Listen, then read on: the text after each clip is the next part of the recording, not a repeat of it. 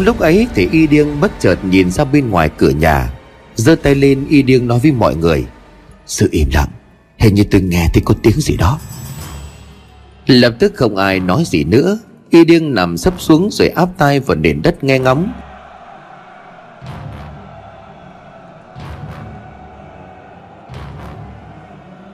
Quả nhiên có một tiếng động đang phát ra mỗi lúc một dồn dập, Đó là tiếng bước chân của rất nhiều người. Đứng dậy y điên liền nói, Đúng là có người đang di chuyển đến đây, Là bước chân của rất nhiều người. Nhưng mà theo tôi đoán thì họ vẫn còn đang ở cách đây một đoạn đường. Tạm thời ba người cứ ở lại đây, Tôi sẽ đi thám thính xem thế nào. Lão làng liền nói, Như vậy liệu có ổn hay không? Nếu đúng như lời của Y Cả Lang nói, Thì có vẻ như dân làng đang trong tình trạng không được bình thường. Nếu mà cậu gặp họ lúc này chỉ e là Y Điêng liền đáp, Lão đừng lo tôi biết phải làm gì. Chỉ chỉ đi xem xét tình hình mà thôi. Nếu mà thực sự mọi chuyện như lời của Y Cờ Lang nói, Tôi sẽ quay lại để bảo vệ mọi người. Thôi, tôi đi đây. Xét lời, y điêng chỉnh lại con dao quắm rất ở bên hông. Đồng thời, anh với lấy tấm vải đen đang treo ở trên vách nhà của mi thư Để trùm lên đầu cho gần kín khuôn mặt. Mở cửa rời đi một cách nhanh chóng, Y điêng hòa mình vào trong bóng tối rồi biến mất. Lúc này y cả lang vẫn không ngừng run rẩy. Mi thư tội nghiệp cậu bé cho nên cố cưỡng đi lại, Ôm lấy y cả lang vào trong lòng Mi thư nói, Đừng sợ, Mọi chuyện không đáng sợ như cháu tưởng tượng đâu. Từ xưa đến nay người dân làng Trúc luôn yêu thương đùm bọc lẫn nhau. Không có chuyện họ sẽ làm hại cháu Hay là bất kể ai trong làng đâu. Chỉ là mấy ngày vừa qua làng của chúng ta phải đón nhận Những sự việc không may mắn. Cho nên cháu đang quá lo lắng mà thôi. Sau khi trường làng cùng mo Trầm trở về, Mọi thứ sắp bình thường trở lại. Trong lúc mà mi thơ còn đang chấn an cậu bé, Thì lão lang vẫn cố gắng suy nghĩ xem Suốt cuộc thì tại sao Y Cả Lang lại có khả năng Nhìn thấy trước được một vài sự việc đang diễn ra như vậy.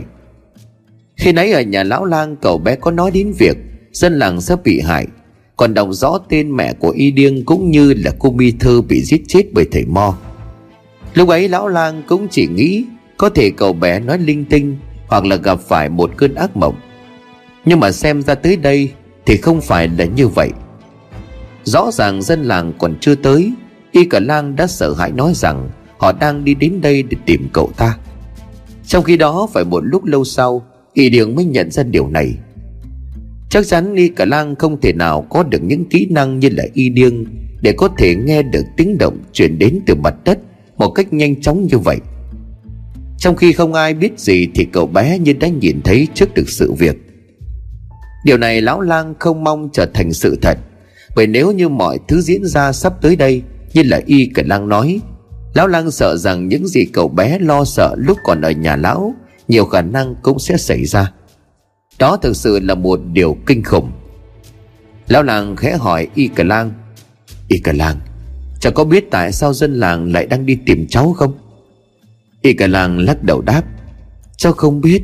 Có khi có khi là cháu đã nhìn thấy việc Họ làm bên bờ suối không ạ? À? Cũng có thể là như vậy, Nhưng mà tại sao từ lúc đó cho đến bây giờ Bọn họ mới truy lùng thằng bé? Liệu có phải chỉ là do Y Cả Lang đã nhìn thấy những việc Mà đệ tử Mo Trầm làm với dân làng? Mọi thứ đang rối tung lên không có câu trả lời. Y điên đi thì cũng đã được một lúc mà chưa thấy trở về. Đã một lúc lâu tiếng trống, tiếng chiêng, Tiếng dân làng cũng không còn vang lên nữa. Nôn nóng bồn chồn lão lang khét tiến lại bên cửa, rồi hé mở cánh cửa nhìn ra bên ngoài. Ở bên ngoài vẫn còn im ắng, không có tiếng động. Nhưng từ đây, lão lang có thể nhìn thấy phía xa xa con đường ở trước mặt. Có ánh lên những đống lửa sáng. Thì không rõ, tuy nhiên từ vị trí có ánh lửa chắc chắn là có tiếng xì xào dâm gian đang phát ra. Vừa đóng cửa lại thì lão lang biết mình còn phải đưa ra sự lựa chọn ngay trong lúc này. Bởi không lâu nữa rất có thể, dân làng sẽ ùa đến đây. Đi hay ở, thời gian không còn chờ đợi bất cứ ai. Một lần nữa hé cửa nhìn ra bên ngoài, nhưng đốm sáng đã tiến lại gần vị trí nhà của mi thơ hơn. Những tiếng xì xào cũng bắt đầu nghe rõ hơn. Lão lang liền nói với mi thơ cô có đi được không? Chúng ta rời khỏi đây thôi. Tôi có một dự cảm không lành. Đúng như y cả lặng đã nói, họ đang tìm kiếm thứ gì đó, Có thể là truy lùng cậu bé này. Mi thơ liền đáp, Sao lại phải đi? Nếu dân làng chúc thì mọi chuyện đâu có gì chứ. Y cả làng vùng ra khỏi vòng tay của Mi Thư Nhìn lão làng cậu bé nói, Đi đi thôi lão lang Chúng ta đi thôi. Còn chưa biết phải làm sao thì bất ngờ cánh cửa mở toang Khiến cho Y clang cũng như Mi Thư giật mình. Một bóng đen lao vào trong nhà. Thật may mắn khi mà người đó chính là Y Điêng. Vẻ mặt hoang mang, Y Điêng đóng vội cửa lại rồi nói với mọi người. Y cả làng nói, đúng, Dân làng dân làng như là phát điên rồi. Họ không còn là những người mà tôi từng biết. Lão làng, tôi phải làm gì đây? Lão làng liền cười mà đáp, Dù không muốn nhưng mà chúng ta phải đi ra khỏi làng ngay bây giờ. Y Điêng lắc đầu nói, Không kịp nữa rồi. Hiện giờ bọn họ đang tiến dần đến đây. Họ đang lục soát từng ngôi nhà ở trong làng. Con đường dẫn ra khỏi làng đã bị chặn, Chỉ còn một con đường duy nhất. Nhưng nếu chạy vào đó Cũng không khác gì tự tìm cái chết. Lao làng liền hỏi, Con đường đó dẫn đến đâu? Y Điêng liền trả lời, Là con đường dẫn đến phía sau ngôi làng, Đi sang bên kia rừng trúc. Đó chính là đường tới tứ địa. Tiếng bước chân ở bên ngoài mỗi lúc một dồn dập. Đứng nép bên cửa sổ nhìn ra bên ngoài qua khe nứt của cửa gỗ. Y Điêng nhìn thấy chỉ còn cách nhà của Mi Thư một đoạn ngắn. Đuốc đang cháy sáng rực, Từng nhóm người dân của làng Trúc đang sọc vào từng ngôi nhà.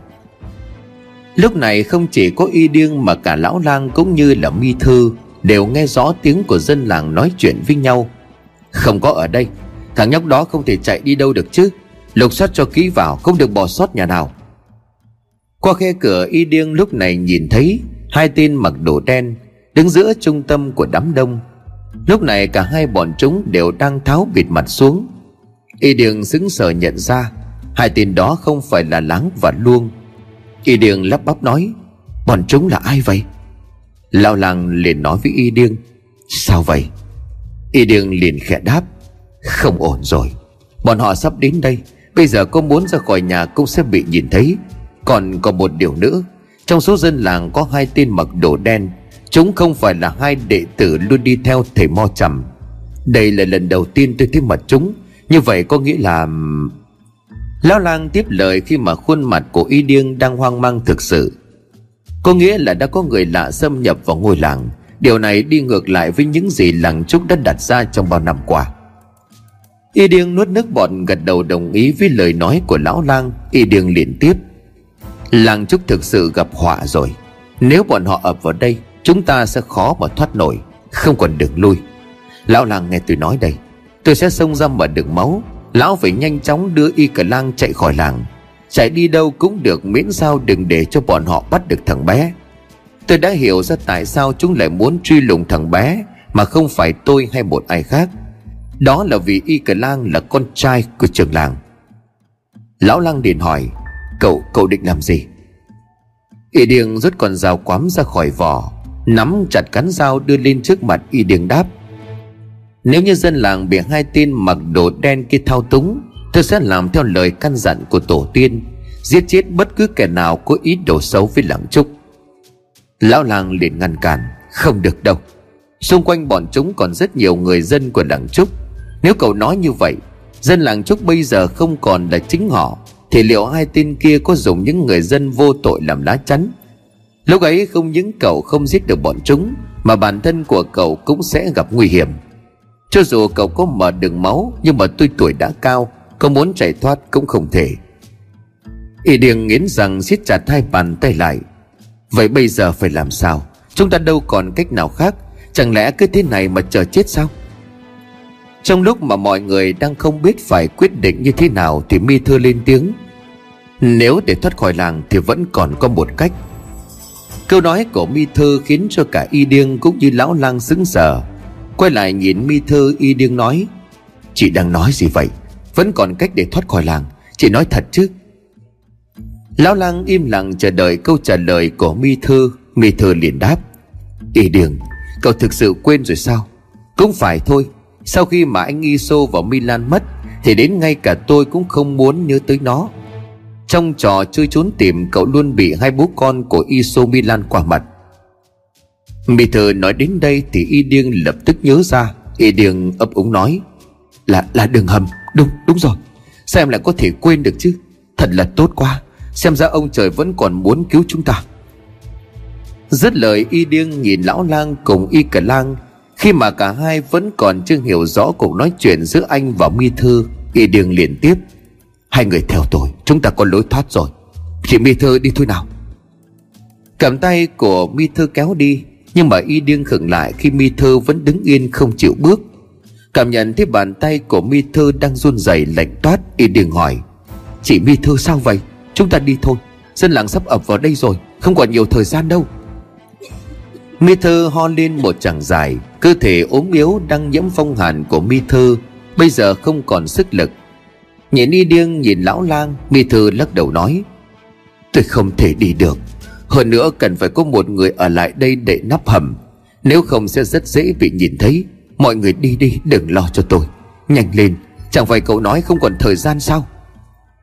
Ở bên ngoài, tiếng xì xào, Tiếng bước chân của nhiều người mỗi lúc một gần. Ai cũng hiểu đây chính là cơ hội cuối cùng. Nếu để cho dân làng ùa vào Sẽ không ai có thể trốn được nữa. Y điêng liền ngập ngùi nói, Đi thôi. Mi thơ cùng với y điêng dẫn lão lang và y cả lang tới góc nhà, Nơi có đặt hai cái chum bằng đất. Khẽ dịch chuyển chum đất kê ở bên dưới chum Là một tấm ván gỗ khá dày, Mọi thứ phủ bụi bẩn đen sì.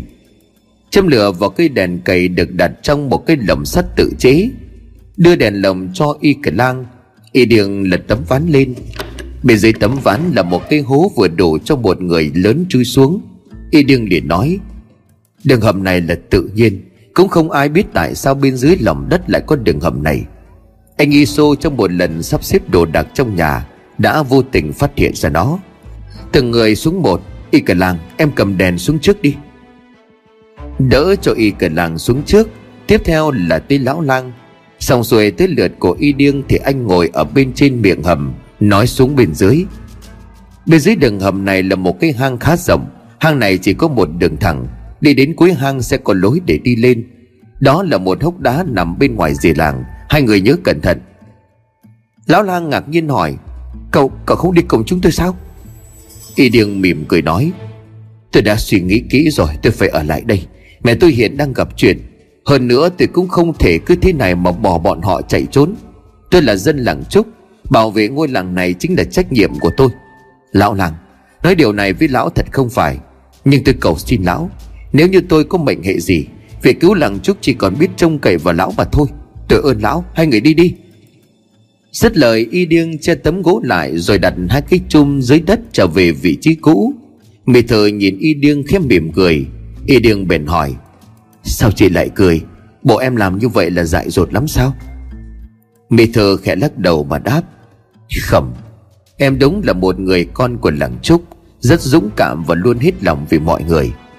Từ thời xa xưa, người làng Trúc sẽ sống chết vì sự an nguy của ngôi làng. Chúng ta không bỏ chạy. Chỉ không tin có thứ gì thay đổi được điều này Từ trong con người của dân làng Trúc. Lúc này Y Điêng đã có thể nghe rõ giọng nói từ bên ngoài cất lên.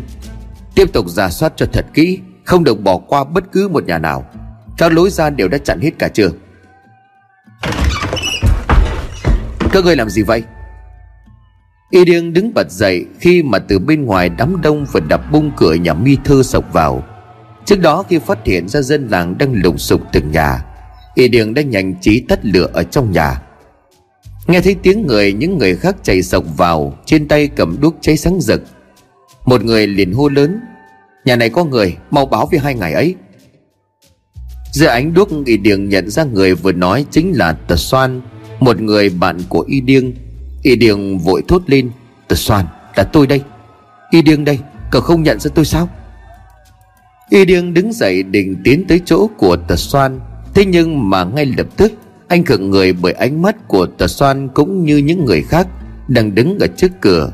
Và khẽ ánh lên một màu đỏ rực. Kèm với đó là tiếng quát tháo cũng như những mũi dao quắm đang chĩa về phía của y điêng. Tờ xoan liền gần giọng, đứng im đó, mày là ai? Ta không có quen mày. Y điêng ngỡ ngàng trước thái độ cũng như lời nói của tờ xoan vẫn dự đoán từ trước rằng dân làng đã có sự thay đổi, nhưng bản thân của y điêng không thể ngờ được rằng ngay đến cả bạn bè mà tờ xoan cũng không nhận ra. Mì thừa cố gượng dậy, Nhìn những người đang đứng ở trong nhà của mình đều là dân làng trúc. Nhưng mà mọi nét mặt của họ có phần hung dữ. Ánh mắt của làng trúc không một chút thiện cảm. Chưa kể đến bây giờ họ còn đang chĩa dao về phía cô cùng với y điêng. Mi thơ liền ấp úng hỏi, Kìa mọi người, là chúng tôi đây. Mọi người làm sao vậy? Chuyện chuyện gì xảy ra thế này? Vội ngăn mi thơ lại, y điên liền nói, Đừng, chị mi thơ Bọn họ đã bị tẩy não rồi. Họ không còn nhận ra chúng ta là ai đâu. Khốn kiếp thật. Đám người của tờ xoan đứng giặt qua hai bên Để nhường lối cho hai kẻ mặc đồ đen bước vào. Giờ ánh đuốc y điền liền gần giọng. Các, các người là ai? Hai kẻ lạ mặt nhìn nhau Một tên nói với tên còn lại. Nó nói gì vậy đại ca? Tên kia khẽ cười rồi đáp. Nó hỏi chúng ta là ai? Nghe đến đây thì y điêng lập tức dùng mình khi nhận ra Cái thứ tiếng mà hai tên mặc đồ đen đang nói chuyện với nhau là tiếng Trung.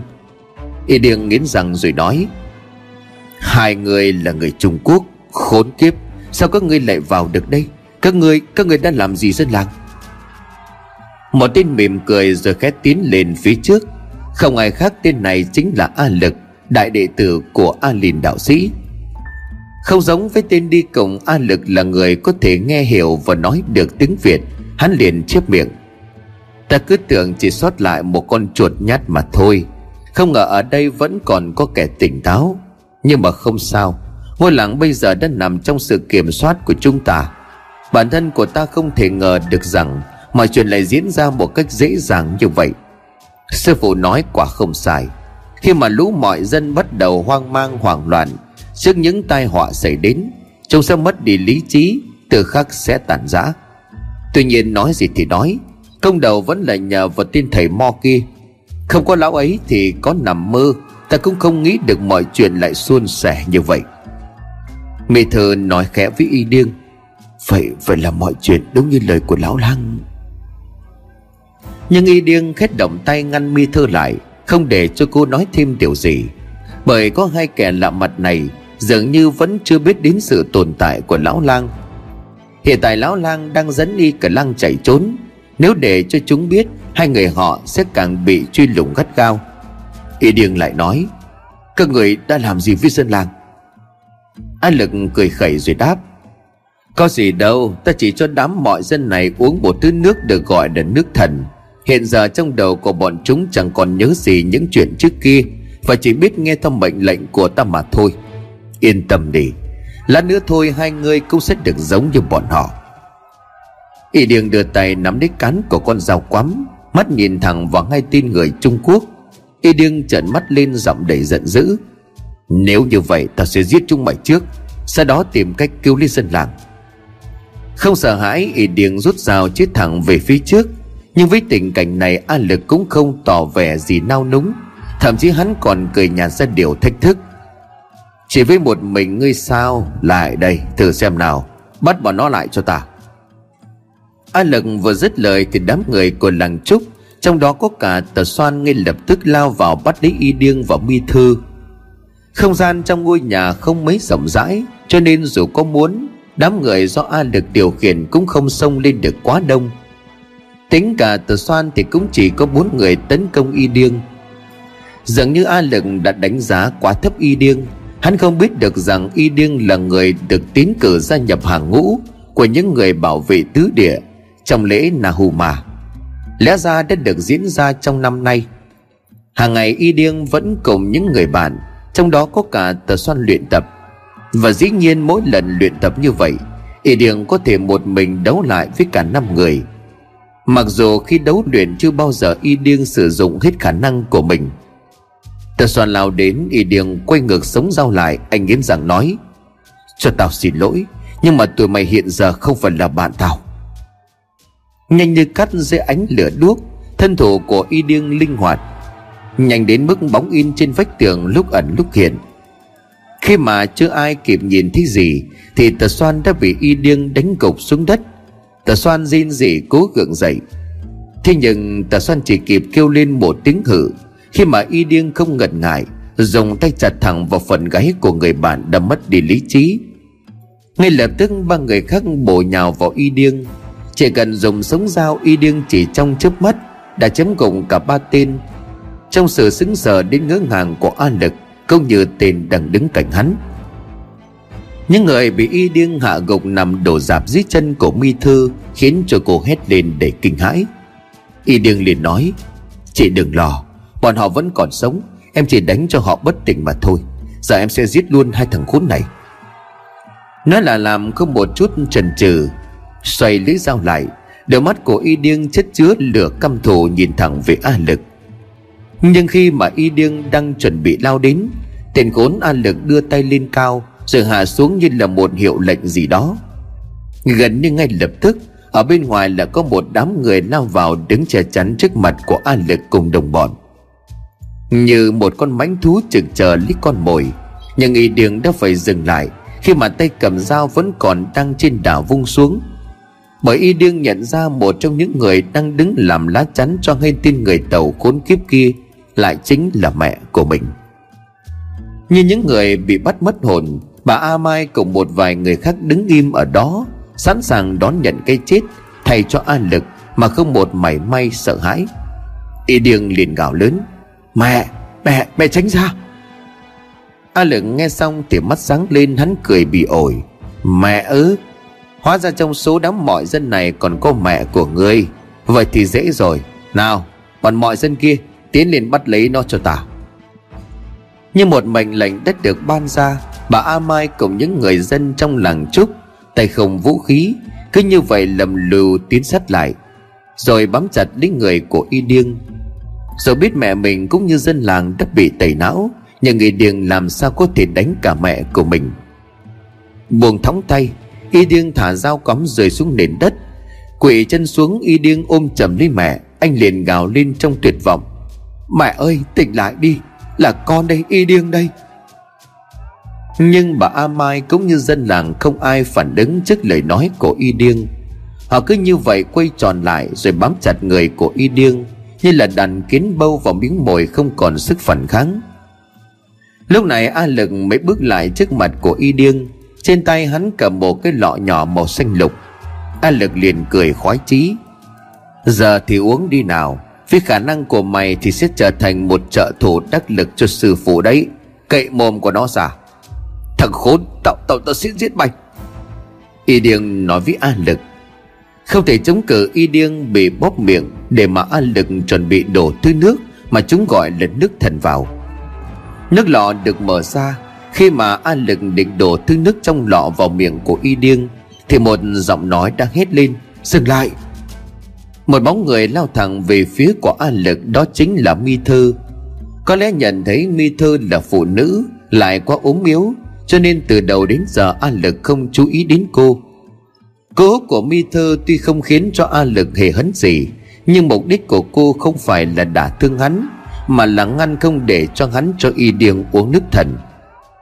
Lọ nước trên tay của A Lực rơi xuống đất vỡ thành nhiều mảnh, Nước cũng chảy ra ngoài rồi thấm xuống đất. A Lực trợn mắt nhìn mi thơ, Hắn túm tóc của cô kéo ngược lên ngang mặt của hắn. Còn khốn này! Chỉ một cái tát na lực đánh mi thơ ngã lăn ra đất bất tỉnh ỉ điền không chịu nổi khi thấy mi thơ bị đánh. Anh liền gồng mình rồi hét lớn giật tay! Một cú đánh như là trời giáng từ phía sau thẳng vào gáy của y điêng tên mặc đồ đen đi cùng an lực đã dùng cán dao đánh cho y điêng bất tỉnh. Hắn liền nói với an lực, sư huynh, sao không giết đó an lực liền cau mày, vẫn chờ con lệnh của sư phụ, trói nó lại đồ khốn.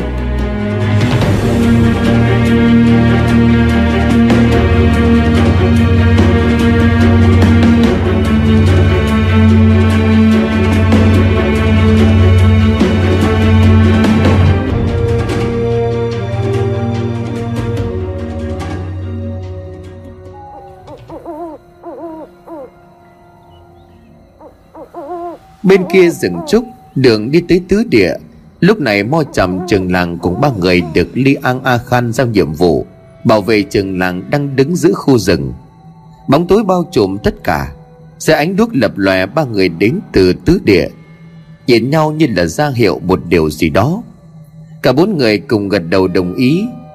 Tiếp sau đó, một người lấy ra chiếc tù vải nhỏ đưa lên miệng ngửa mặt lên trời thổi vang một thanh âm vang vọng cả núi rừng. Sau bao hồi tù và mo trầm, trường làng im lặng chờ đợi. Đây là lần thứ hai mo trầm được chứng kiến việc này. Khác hẳn với lần đầu tiên khi mà đặt chân vào tứ địa. Khi đó đến đây thì cả mo trầm lẫn trường làng lập tức bị bao vây bởi người của tứ địa. Lúc ấy thì trường làng phải đưa ra vật làm tin, đó là miếng ngọc lục bảo trên miếng ngọc có gắn một chiếc nanh hổ còn lần này những người dẫn đường lại thổi tù và. Còn lúc ấy thì trong rừng cũng vang lên một thanh âm hồi đáp. Vẫn là tiếng tù và nhưng giai điệu này lớn hơn, Vang hơn và chắc hơn. Dù mới chỉ được nghe có một lần, Nhưng Mo Trầm nhận ra ngay tiếng tù và này khá là quen thuộc. Đó là tiếng tù và của Li An A Khan, Người cai quản tứ địa. Sau bao hồi tù và và hồi đáp, Không gian niêm mắng bị phá vỡ, Mà bất chợt từ trong bóng tối của núi rừng, cây cối khẽ xào xạc lay động. Từ trong màn đêm đã bắt đầu xuất hiện những cái bóng đen đang từ từ tiến về phía mo trầm, cũng như là trường làng. Bà hộ vệ đi theo trường làng hạ người, hai tay nắm chặt vào nhau, đồng thanh rồi hô lớn Lý An a khan, chúng tôi đã trở về.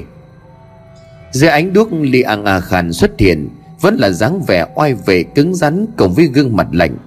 Li An a Khả nói, xin chào trường làng. Sau khi nghe tin báo tôi đã đợi ở đây từ trước, Cuối cùng thì mọi người cũng đến. Trường làng cúi đầu chào lại Li An A Khan, Nhìn Mo trầm Li An liền hỏi, Sau chuyến đi lần trước, Sức khỏe của thầy Mo vẫn ổn chứ?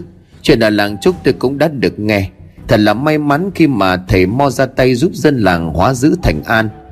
Thì cũng có nghe nói, Lần trở lại này thầy Mo đã có cách để khiến cho tứ địa được trở lại như cũ. Mo trầm lúc đầu có hơi run sợ Khi mà nhìn thấy Li An A Khan. Không hiểu vì sao nhưng mà mặc dù đồng hành cùng Li An A Khan Trong chuyến đi tới đá hổ xám lần trước, Tuy nhiên cứ mỗi lần nhìn vào mắt của Li An A Khan Thì Mo trầm lại cảm thấy bất an. Một nỗi sợ vô hình luôn hiện hữu, Cảnh báo rằng Lê An A Khan có thể giết chết thầy mò bất cứ lúc nào. Cố gắng chấn tĩnh lại mò trầm liền đáp. Cách thì tôi có, Thế nhưng mà để thực hiện được Cần phải đến được cả bốn nơi địa linh. Chắc chắn rằng trong thời điểm tôi không dám nói trước. Dẫu vậy cần phải thử còn hơn là ngồi im chờ tai họa ập tới. Liang A Khan cho tôi hỏi một câu có được không? Liang A Khan liền đáp. Có điều gì thì Mo cứ hỏi, tôi sẽ trả lời.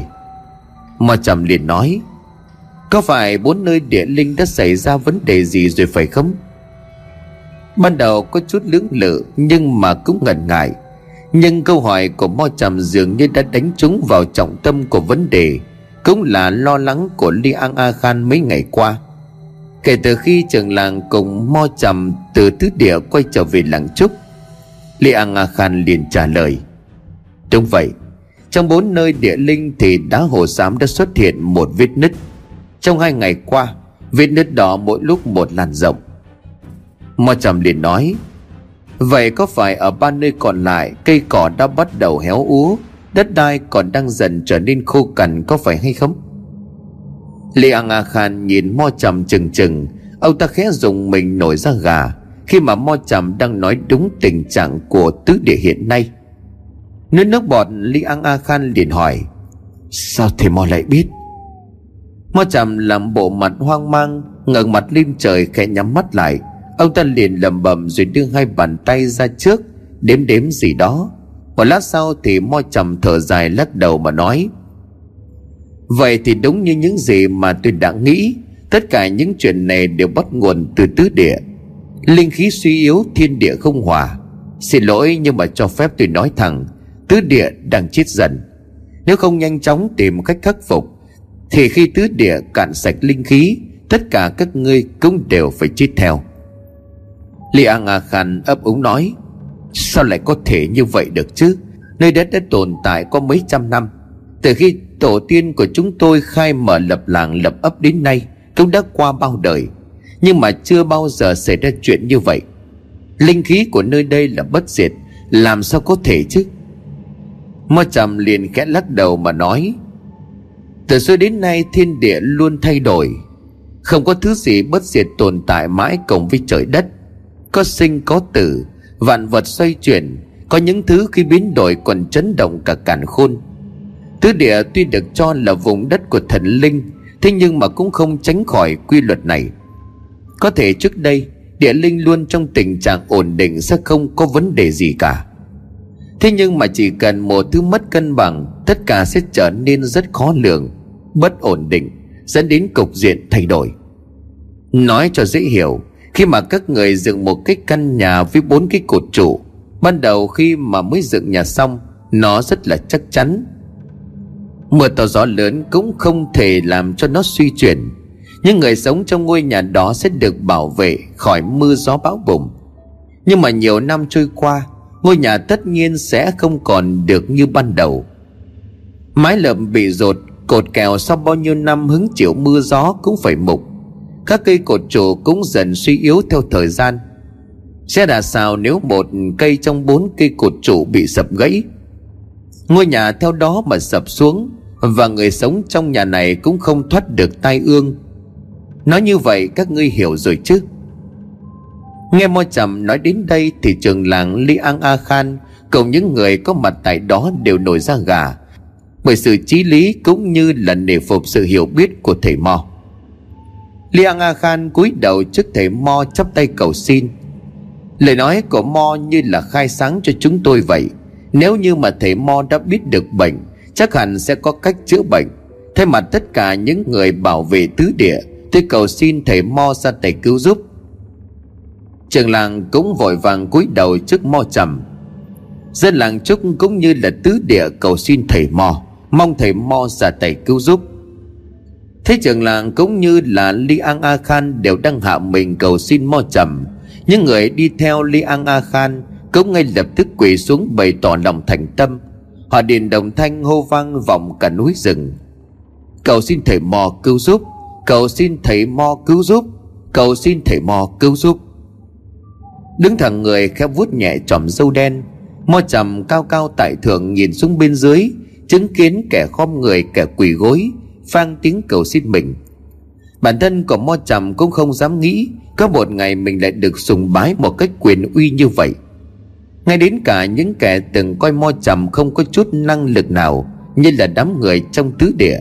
Những kẻ từng chĩa dao nhọn về phía của lão, Khi lão buột miệng nói ra một câu gì đó vô phép những kẻ từng khiến cho lão sợ đến tè cả ra quần Thì nay đều đang hạ mình van xin lão ra tay cứu khổ, Cứu nạn. Mo trầm nghĩ ở trong đầu, Thật không thể tin được những lời mà A liền đạo sĩ truyền đạt cho ta. Bảo ta chỉ cần nói đúng những gì ông ấy căn dặn, Chắc chắn ta sẽ khiến cho bọn chúng phải sợ đến kinh hồn bạt vía. A liền đạo sĩ quả nhiên là bậc thần tiên, Ngồi trong hàng sầu cùng cốc, Vẫn có thể dự liệu việc như thần. Vậy là ta có hy vọng rồi. Quay trở lại, Mo trầm khẽ hắng giọng rồi đáp. Ấy chết, Tất cả mọi người đứng dậy đi. Làm như thế này ta tổn thọ mất. Đừng lo, chỉ cần mọi người tin tưởng ta cố gắng hết sức. Giờ thì chúng ta vào trong tứ địa được rồi chứ. Li An A Khan liền hồ lớn.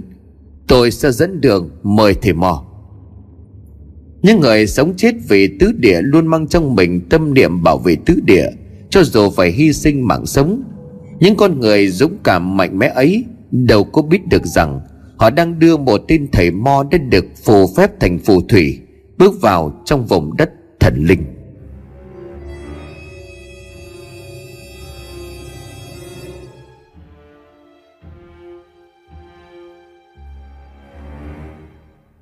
Ở bên ngoài rìa làng, đúng như lời chỉ dẫn của Y Điêng, Đi thẳng theo đường hầm Lão lang và y cả lang cuối cùng cũng chạy thoát khỏi được làng trúc. Đi lên mặt đất, lão lang cẩn thận nhìn xung quanh, Lặng xem liệu có ai truy đuổi đến đây hay không. Sau khi cảm nhận được sự an toàn, Lão lang mới đưa y cả lang rời khỏi đường hầm.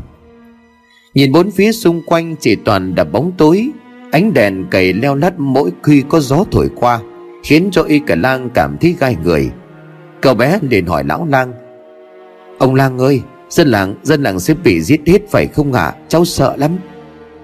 Lão làng liền đáp, Đừng sợ, Dân làng sẽ không sao cả. Chúng ta sẽ cùng nhau tìm cách kêu ly bọn họ. Y điên có nói nơi này cách nhà của ta không xa. Giờ đành phải liều thôi, Ta sẽ quay về để lấy một vài thứ. Hy vọng bọn chúng chưa phát hiện ra.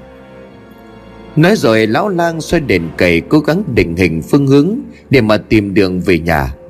Nhưng trời tối, tuy y điên có nói lối ra khỏi đường hầm cách nhà của lão lang không xa.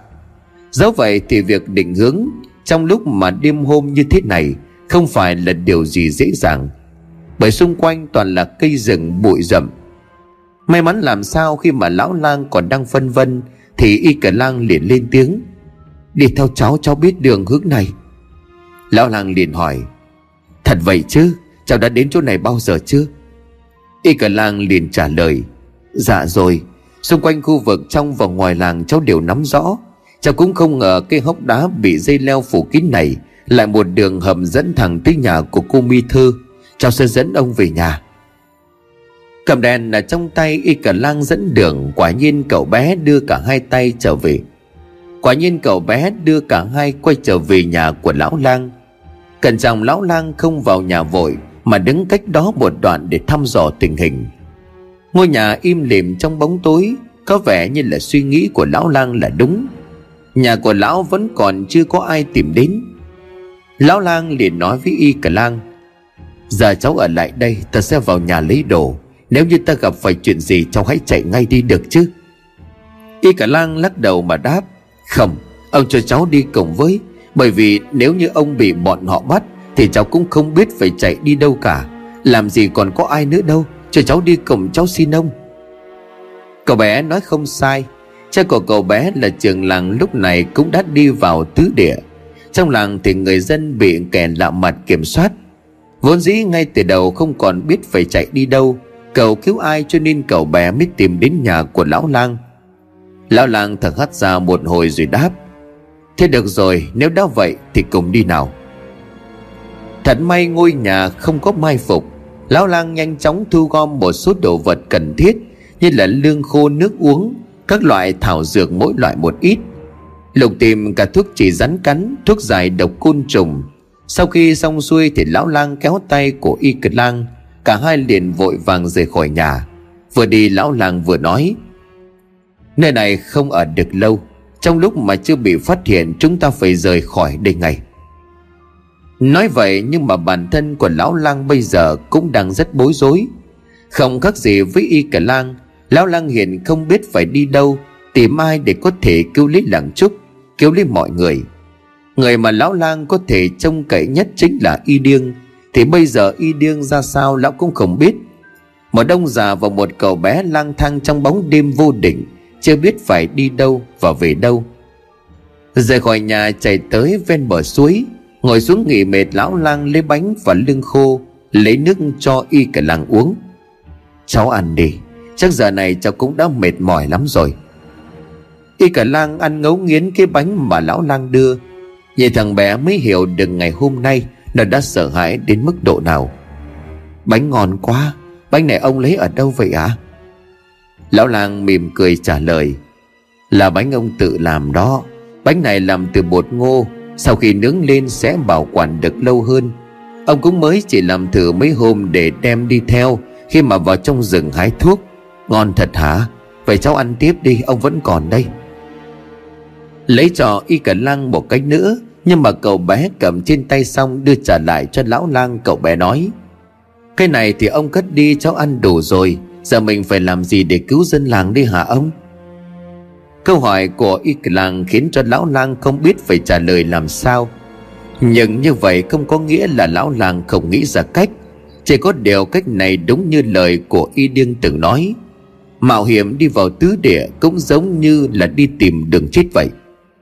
Im lặng một hồi, lão lang liền hỏi y cả lang Muốn cứu được dân làng thì bây giờ chỉ có một cách, Đó chính là đi tìm trường làng Imon Kaman Cũng chính là cha của cháu. Ta có nghe y điên kể về tứ địa. Đó là một nơi được coi là vùng đất của thần linh. Ở đó có những người sống chết bảo vệ tứ địa. Nếu như đến được đó, chúng ta sẽ gặp trường làng. Không chỉ vậy, Còn vạch trần bộ mặt của mo trầm. Biết đâu người ở tứ địa sẽ có cách giúp cho làng trúc, Giúp cho những người trở lại bình thường. Y cần lang Cháu biết đường tới tứ địa chứ? Y cần làng liền đáp muốn đi đến tứ địa thì chỉ có con đường duy nhất ở trong làng. Nhưng mà cháu cũng chưa được bao giờ đến đó, bởi vì cháu còn nhỏ.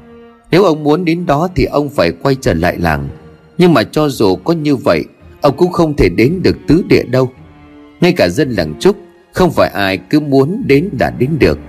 Một năm người dân theo sự dẫn dắt của cha cháu cũng chỉ được vào tứ địa một hoặc hai lần. Bất kể là ai nếu xâm phạm tứ địa mà không được sự cho phép, hay là không có trường làng đi cùng đều bị giết chết. Tứ địa vừa là vùng đất thần linh, cũng vừa là cấm địa đối với tất cả mọi người. Ông muốn đến tứ địa là điều không thể. Lão làng liền hỏi, cháu cũng chưa từng đến đó sao? Y cả làng gật đầu đáp Dạ Phải đủ 18 tuổi mới có thể đi đến tứ địa. Thế nên ở đây tứ địa cũng chính là nơi mà cháu tò mò nhất. Cháu cũng có mong ước đó là được đến tứ địa một lần. Lão làng khét thở dài. Vậy chẳng lẽ không còn cách nào sao? Chúng ta tuy trốn thoát được khỏi làng, Nhưng mày hiện giờ đến một chỗ chú chân không có. Còn nói gì đến việc để tìm cách cứu được người chứ? Phải chi có y điên ở đây lúc này? Y cả làng liền đáp. Ai nói chúng ta không có chỗ trú chân chứ? Sẽ có một nơi bí mật mà chỉ riêng một mình cháu biết. Đêm nay chúng ta sẽ đến đó, Đợi đến khi trời sáng rồi tính tiếp. Lão làng khá kinh ngạc khi mà bỗng dưng Y cả lang lại trở nên bình tĩnh Anh nói lưu loát một cách đầy tự tin như vậy. Mặc dù trước đó thằng bé luôn là trong tình trạng lo lắng và sợ hãi, Lão lang liền nghĩ, Có khi nào là do bánh của mình không? Thì Lão làng vẫn còn ngồi đó để suy nghĩ, Y cả lang liền nói Ông không định đi cùng cháu đi chứ Đứng dậy thôi nào. Lão làng ấp úng nói Ờ, à, thế nhưng mà chúng ta đi đâu? Y cả lang liền đáp Băng qua con suối này đi sâu vào bên trong Chính là nhà của cháu. Nhớ theo sát cháu không là ông bị lạc đấy. Dứt lời y cả lang lội luôn xuống suối. Bầu trời đêm khuya thanh vắng Tiếng cú rừng kêu lên từng hồi báo hiệu tới giờ đi săn. Mà nước lấp lánh phần chiếu ánh trăng sao trên bầu trời đêm. Không biết là y cả lang dẫn lão lang đi đến đâu, Nhưng mà nhìn từ phía sau bất chợt lão lang cảm nhận được một điều gì đó đặc biệt, Tỏa ra từ thằng bé. Nó đã thay đổi một cách hoàn toàn, không còn sợ sệt, Không còn khóc lóc. Một đứa trẻ 15 tuổi đang băng rừng vượt suối một cách thành thục. Giờ lão lặng mới hiểu rõ câu nói của Y Cần Lang khi nãy. Địa hình của nơi đây cháu nắm rõ trong lòng bàn tay. Đang đi thì bất chợt Y Cả Lang liền nói với lão lang. Ông lang Cháu có một bí mật chưa nói với ai kể cả cha cháu. Lão lang liền hỏi, Cháu định nói với ta sao? Y Cả Lang trả lời Vâng vì chuyện này có liên quan đến ông. Lão lang liền ngạc nhiên, Thật sao? Là chuyện gì vậy?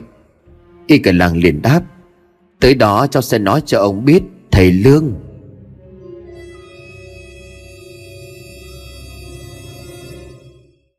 Lão lang thoáng nghe thấy vì cậu bé Y Cần lang vừa gọi mình bằng một cái tên khác Lão lang bước vội đến gần cậu bé rồi ấp úng hỏi lại Này cháu cháu cháu cháu vừa gọi gọi ta là gì Khe vén lớp dày leo rừng thả ra từ trên những cành cây cao xuống một tấm rèm được tạo ra bởi thiên nhiên. Y Cần lang bước vào bên trong, lão làng cũng đi theo vào.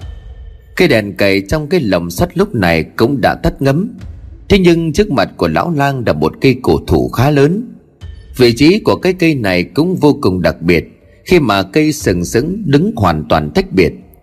Nói như vậy là bởi vì băng qua con suối cũng chính là đi vào rừng trong rừng rậm cây cối bụi rậm um tùm, vậy mà cái cây lớn này lại có thể vươn lên một mình xung quanh nó với bán kính tầm năm sải tay người lớn, không hề có một cây nào xuất hiện bên cạnh do vậy ánh trăng, ánh sao từ trên bầu trời đêm có thể soi rọi xuống nơi đây một cách rõ ràng. Dưới ánh trăng huyền nào cái cây lại càng nổi bật hơn bao giờ hết.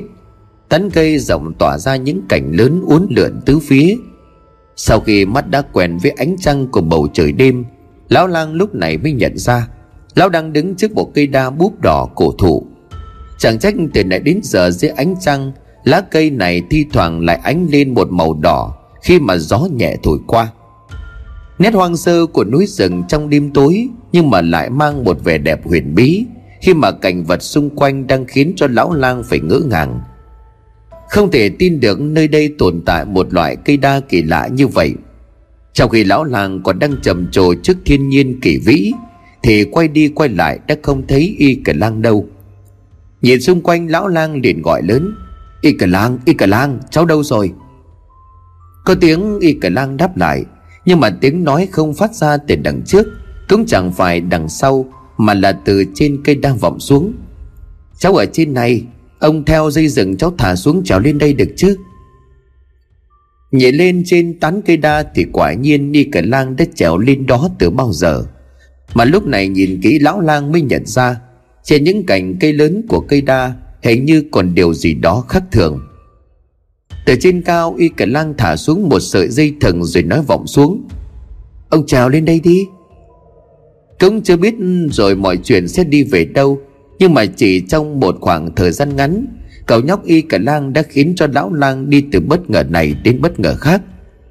Tuổi cũng đã cao, khao phất và lão lang mới trèo lên được tán cây đa cổ thụ.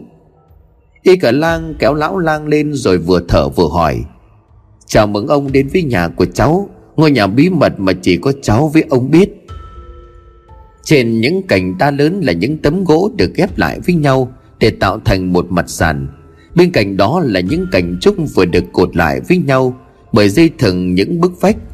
Phía bên trên cũng vậy Lại dùng tán của cây đa cộng thêm việc uốn của những cây trúc.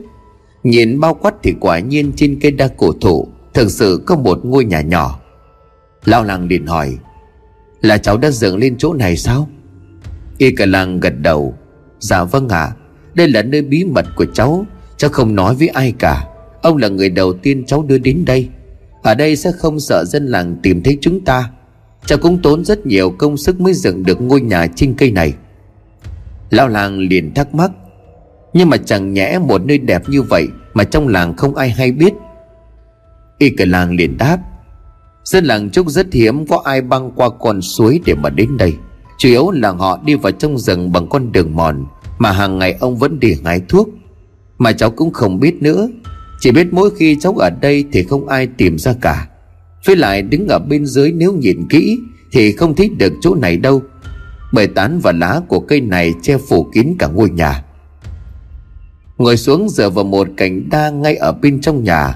Có vẻ như lúc này y cả lang mới chút bỏ được phần nào của sự lo lắng. Lão làng câu khẽ ngồi xuống, Nhìn y cả lang lão lại hỏi, Không phải cháu muốn nói cháu có bí mật muốn kể cho ta nghe sao? Chắc là bí mật ấy không chỉ là ngôi nhà trên cây đa cổ thụ này phải không? Y cả lang ngồi thẳng dậy, Nhìn lão lang cậu bé gật đầu rồi ấp úng nói, Cho cháu xin lỗi Vì đã giấu kín chuyện này suốt thời gian qua. Nhưng mà ông đừng giận cháu. Cháu làm như vậy bởi vì cháu không muốn ông rời bỏ ngôi làng này. Cháu muốn ông ở lại đây. Lão lang chưa hiểu cậu bé nói gì. Lão liền tiếp tục hỏi. Cháu nói vậy là sao? Sao bỗng dưng cháu lại xin lỗi ta? Trên đường tới đây cháu gọi ta bằng một cái tên khác. Liệu có phải cháu biết giật rằng ta là ai không? Y cả làng Nếu như cháu biết điều gì đó, Làm ơn nói cho ta biết ta xin cháu. Y cả lang gật đầu lia lịa, Cậu bé liền tiếp tục. Ông bị ngã xuống vách núi rồi mất trí nhớ Là là do cháu. Mọi chuyện là do cháu mà ra. Cháu xin lỗi. Nước mắt rơi vừa khóc, Y cả lang vừa nhớ lại cái ngày hôm đó, Ngày cách đây hơn nửa năm về trước.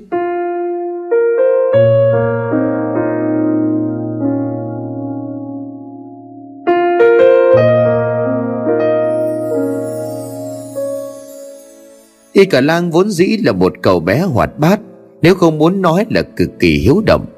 Khác với những đứa trẻ con cùng trang lứa trong làng Y cả lang là một người luôn thích tìm tòi khám phá. Cậu luôn trốn người cha của mình là trường làng Imoan Kaman Để đi vào rừng thám hiểm. Sau khi mà đối với cậu, Những nơi ở trong làng trúc trừ tứ địa Đã không còn gì mới lạ. Mặc cho chính cha của cậu luôn khuyến cáo, Trẻ con không nên đi chơi quá xa hoặc đi sâu vào trong rừng. Nếu có thì cũng phải đi cùng người lớn. Y cả làng lại luôn làm điều trái ngược. Rừng núi thiên nhiên hoang dã Là thức kích thích, tự tò mò, cũng như là ham muốn được khám phá, chinh phục, tìm ra những điều mới mẻ bên trong con người của cậu. Ngày hôm đó cũng giống như mọi ngày, khi mà y cả lang trốn khỏi làng để đi vào rừng, thì cuộc gặp mặt như là một định mệnh mà cho đến tận bây giờ chỉ có một người nhớ đã xảy ra. Đang nấp trong bụi rậm để theo dõi trước một miệng hang thỏ. Khi mà thỏ mẹ cùng với bốn con thỏ con vừa khẽ lấp ló chui ra từ miệng hang. Y cả lang là một người rất yêu thiên nhiên cộng với những loài động vật. Để tận mắt nhìn thấy cảnh gia đình của nhà thỏ chui ra khỏi hang để mà sưởi nắng, cậu bé đã phải mất tới 4 ngày chờ đợi cho tới ngày hôm nay, y cả lang mới thỏa lòng mong mỏi. Khi mà dưới ánh nắng sớm vừa xua tan đi màn sương đêm, gia đình của thỏ đã xuất hiện. Tuy nhiên, cảnh tượng đẹp đã ấy không kéo dài được lâu, vì đột nhiên thỏ mẹ đang khom khom trên mặt cỏ, thì bỗng dưng nó ngồi thẳng dậy, hai tay vảnh lên cao, đầu quay lại nhìn về phía đằng sau nghe ngóng. Chỉ sau một giây, cả gia đình của thỏ chui tọt vào trong hang chạy biến mất còn đang không hiểu chuyện gì xảy ra. Lúc đó y cả lang còn nghĩ, hay là do cậu gây tiếng động cho nên thỏ sợ mà chạy đi.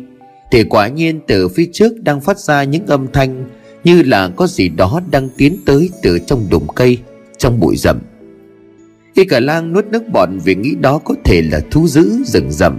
Ngoài việc địa hình hiểm trở rất dễ bị lạc, thì còn một mình nguy hiểm luôn rình rập nữa, chính là thú dữ nằm im không dám thở mạnh chờ đợi. Thanh âm mỗi lúc một gần, cho đến khi y cả lang nhận ra thứ vừa xuất hiện, không phải thú dữ, mà là chân của con người, cậu mới thở phào nhẹ nhõm. Tuy nhiên người vừa xuất hiện không phải là người của làng trúc, đó là một ông lão ăn mặc khá kỳ lạ. Không phải là người trong làng, sao ông ấy lại xuất hiện ở đây? Y cả lang nghĩ thầm ở trong bụng, nhưng mà trên hết cậu vẫn là một đứa bé quá bực tức bởi những mấy ngày liền mới phục xem được cảnh thỏ chui ra khỏi hang. Thì nay bỗng nhiên bị một ông lão từ đâu xuất hiện phá đám. Không chịu được, y cả lang vòng ra khỏi chỗ nấp. Sự xuất hiện của cậu bé khiến cho ông lão giật mình.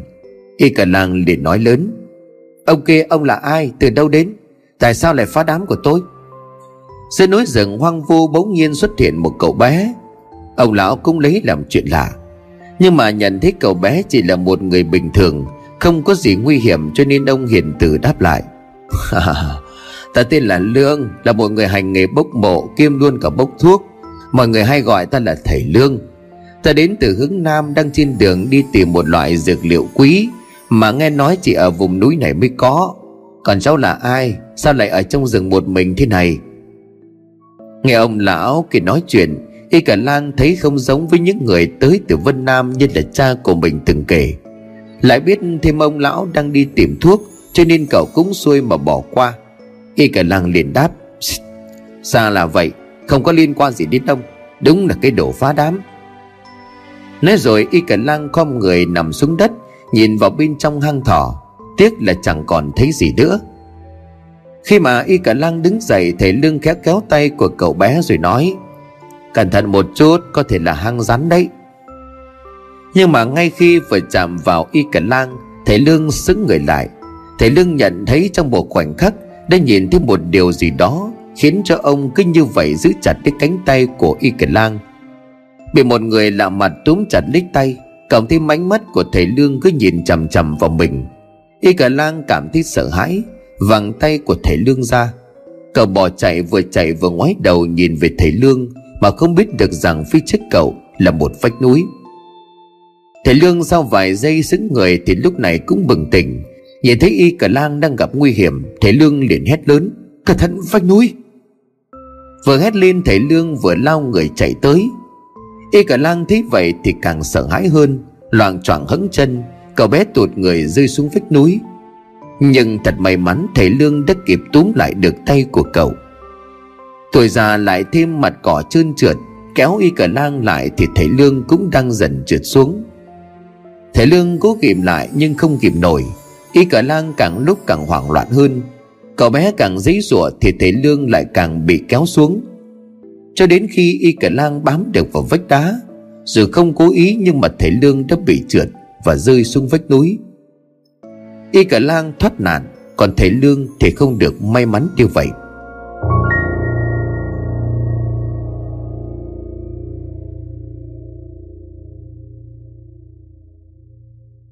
Quay trở lại với hiện tại. Vừa khóc, y cả lang vừa nói, Sau đó cháu đã chạy về làng Để gọi mọi người đến cứu ông. Vì sợ cha trách mắng cho nên cháu không kể ra những gì xảy ra trước đó. Thầy Lương cho cháu xin lỗi. Y cả lang cúi gằm mặt xuống không dám nhìn thầy Lương. Cậu bé sợ sau khi biết nguyên nhân thầy Lương mất trí nhớ là do mình, Thầy sẽ nổi giận. Thế nhưng không, Y cả lang cảm nhận được một cách khá chạm vào đầu của cậu. Kèm theo đó là một giọng nói ôn tồn nhẹ nhàng. Cháu đừng tự trách bản thân. Sau khi nghe những gì cháu kể lại, Ta lại thấy rất vui. Ta vui là bởi vì may mắn khi mà lúc ấy Ta đã cứu được cháu, Để bây giờ cả hai chúng ta vẫn có thể ngồi đây nói chuyện với nhau. Đó chẳng phải là một điều tốt sao? Cho dù bây giờ có quay ngược trở lại thời điểm đó, Thì ta đã chắc chắn vẫn làm như vậy.